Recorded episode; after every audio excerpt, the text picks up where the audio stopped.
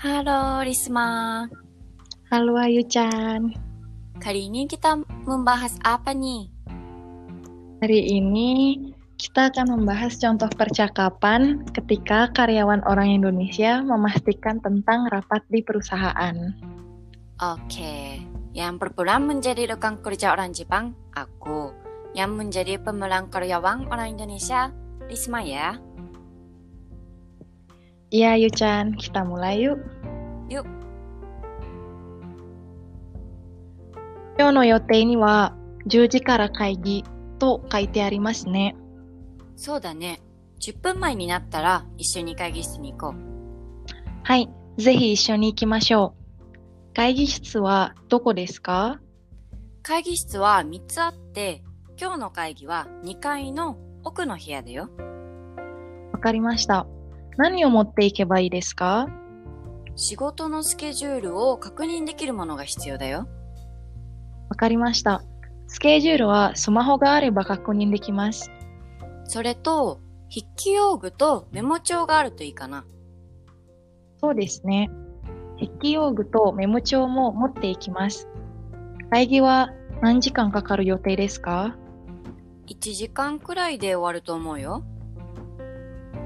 Selanjutnya, kosakata yang sebaiknya diingat adalah kakunin, memeriksa atau memastikan, yotei, rencana, kaigi, rapat, ishoni, bersama-sama, hea ruangan, hitsuyo, perlu, hikyogu, alat tulis, memocho buku catatan.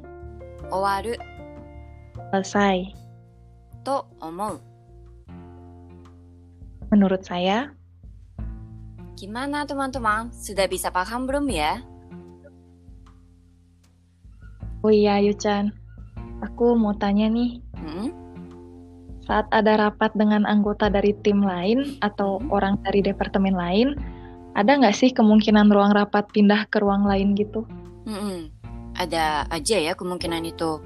Oh, jadi kalau rapat dimulai pada jam 10, ada baiknya untuk duduk dan menunggu di ruang rapat sebelum jam itu, sehingga rapat bisa dimulai tepat pada jam 10.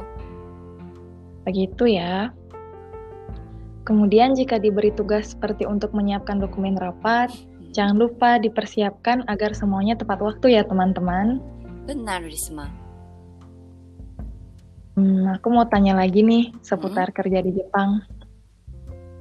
Aku dengar kalau di Jepang ada masa tertentu ya untuk cari kerja. Hmm.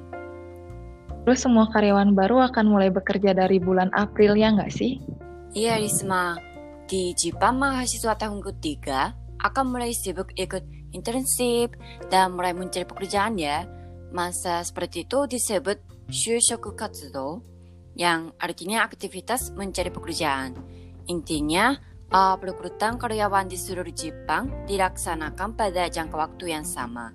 Dan mereka akan bekerja dari bulan April. Hmm, Shushoku Katsudo atau Shukatsu itu unik juga ya. Hmm. Semuanya diadakan serentak. Tapi sepertinya hanya Jepang ya yang seperti itu. Hmm. Berarti kamu sekarang sibuk mencari pekerjaan gitu ya? Ah, aku mulai mencari pekerjaan setelah selesai setahun kuliah di UGM, yaitu oh, setahun yang lalu ya. Dan aku udah mendapatkan pekerjaan saat bulan Mei.